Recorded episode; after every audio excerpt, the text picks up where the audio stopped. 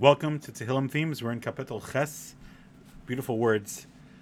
This is called Finding Godliness. And if you read through it, you'll see this is a very, very famous Kapitel of um, so many, many longing words to Hashem. Um, Ma'anush Kisis Yerenu. What's man that God should care about him? All the philosophical questions that David asked. Umab Ben Adam Kisif Gedenu. And Mipi um, Olim Yonkim.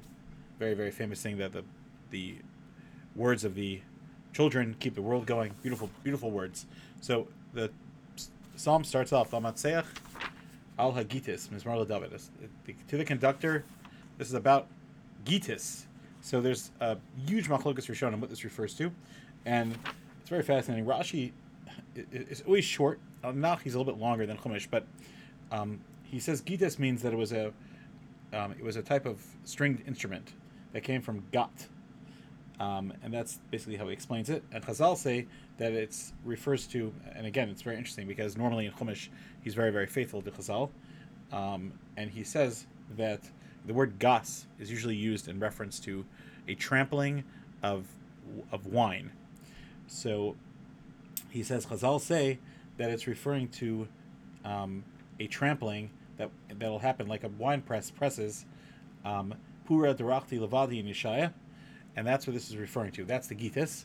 And Rashi says, Ach inyan. It's it's not clear from the mizmor. That's what it's referring to. And he's not criticizing Chazal. He's just saying that he finds it difficult. We're going to try to hopefully explain Chazal. Of course, Rashi has questions. Rashi has questions, right? We talk about Ricky Vega as a kasha, but perhaps perhaps one way of reading this, based on other Rishonim, has inspired me to understand it perhaps in one way. The Radak says that he agrees with Rashi that it's a um, that it's an instrument and also he says that maybe David was in Gat. Then he says a very compelling pshat that it's referring to Oved Edom, who is a, a Giti um, person, and um, it's a hall of a Shalach and the praising of God when the Aron was in his um, possession for those three months that it was there.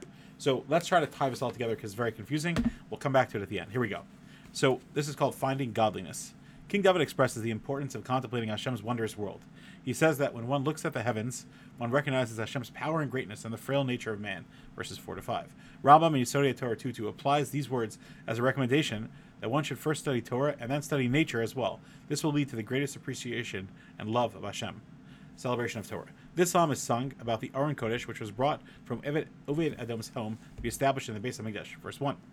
David danced and celebrated with all of his strength. See Shmuel Beis, Kapitel Vav, which led to Michal's um, death, Ayin Sham, because of her criticism. Here he ex- exclaimed his excitement and passion for Hashem. It's most apropos. The Vilna Gaon says that this psalm is actually this the Shir Shel Yom, the song of a day for Simchas Torah. See Ma'aseh Rav 234. Indeed, it expresses the most excited and inspiring worldview, worldview espoused by David. And hopefully you're starting to understand a little bit of why Chazal say it refers to the destruction of Edom because that worldview is so needed in order to get through this world.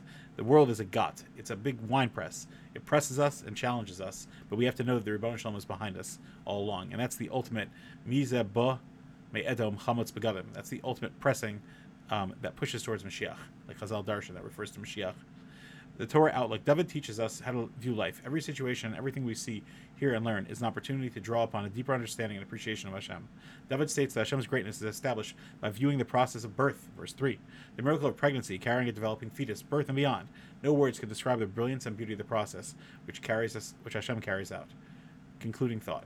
David concludes with a deep recognition of how frail and weak man is, verse 5. However, he qualifies his statement with the most important understanding. As weak and meager that man is, there is godliness in each person as well. Through the advent of the Shema, our illustrious soul, Hashem makes man, made man, only a little less than angels, verse 6. So, as frail as we are, we must realize that we are great as well. Man is crowned with honor and beauty, verse 6. Beautiful words. His soul helps him live an elevated life of spirituality and true richness.